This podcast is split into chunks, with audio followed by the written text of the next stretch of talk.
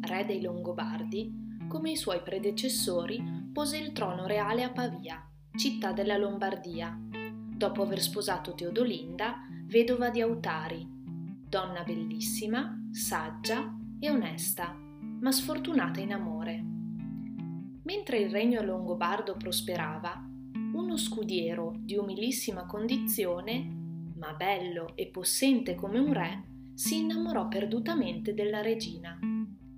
Egli sapeva bene che la sua condizione non gli consentiva di svelare il suo amore, ma, sebbene senza speranza, si gloriava di amare una donna importante e faceva di tutto per recarle piacere.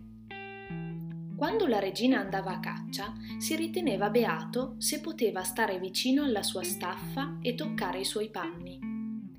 Il desiderio era tanto forte che più volte pensò di morire non avendo alcuna possibilità di soddisfarlo. Voleva comunque che apparisse manifesto che moriva per l'amore che aveva portato e portava alla regina. Prima di morire, escogitò un piano per poter giacere con lei fingendo di essere il re, dal momento che non ce n'era altro modo. Sapeva che il re non dormiva con la dama, ma di tanto in tanto si recava nella camera della moglie.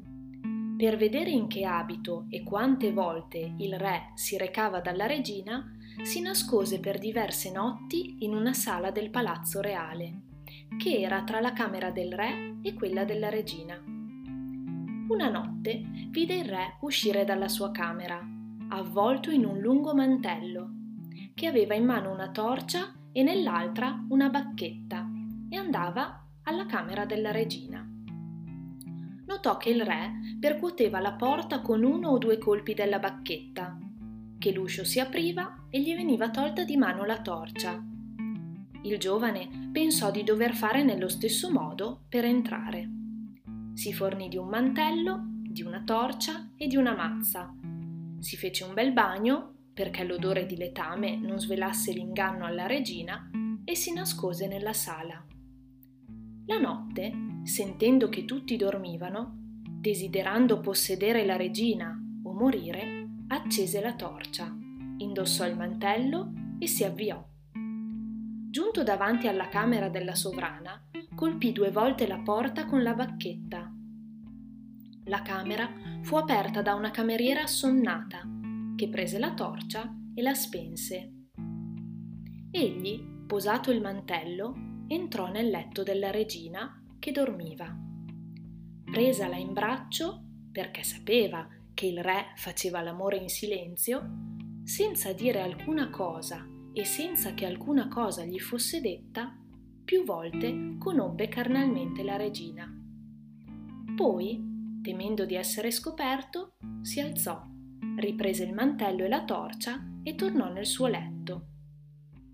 Se n'era appena andato che il re, alzatosi, andò nella camera della regina.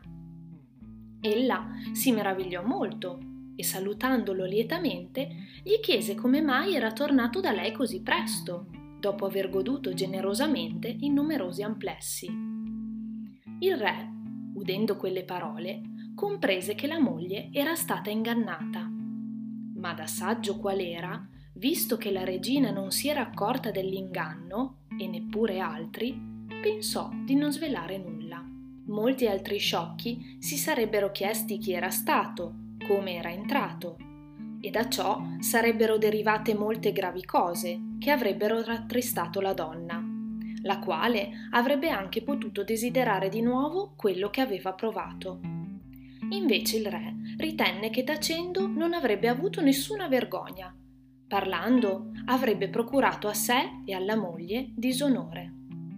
Rispose allora alla moglie che era un uomo da potersi permettere di giacere più volte in una stessa notte con lei Visto però che la sovrana si preoccupava per la sua salute, seguendo il consiglio della donna, prese il mantello e se ne andò. Adirato, decise di scoprire di nascosto chi era stato, sicuro che doveva trattarsi di uno che era nella casa. Prese una piccola lanterna, se ne andò in un lunghissimo quartiere del suo palazzo che era sopra le stalle dei cavalli, dove dormiva la servitù. Ritenendo che colui che aveva giaciuto con la regina doveva avere ancora il cuore che gli batteva forte per lo sforzo compiuto, in silenzio cominciò a toccare a tutti il petto per sapere a chi batteva più forte. Mentre tutti dormivano, lo scudiero non dormiva ancora. Vedendo che il re si avvicinava, temette di aggiungere alla palpitazione del cuore dovuta alla fatica una palpitazione maggiore dovuta alla paura, pensando che se il re se ne fosse accorto l'avrebbe fatto uccidere. Decise allora di fingere di dormire. Il sovrano, avvicinatosi e sentendo che il cuore dello scudiero batteva più forte, riconobbe in lui il colpevole.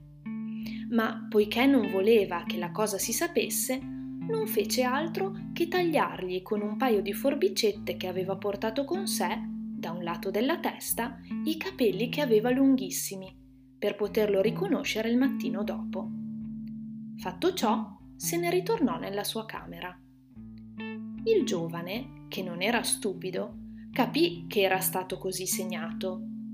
Senza perder tempo, si alzò e con un paio di forbicette che per caso si trovavano nella stalla per servizi ai cavalli, pian piano tagliò i capelli a tutti, sopra le orecchie, come erano stati tagliati a lui. Fatto ciò, furtivamente se ne tornò a dormire.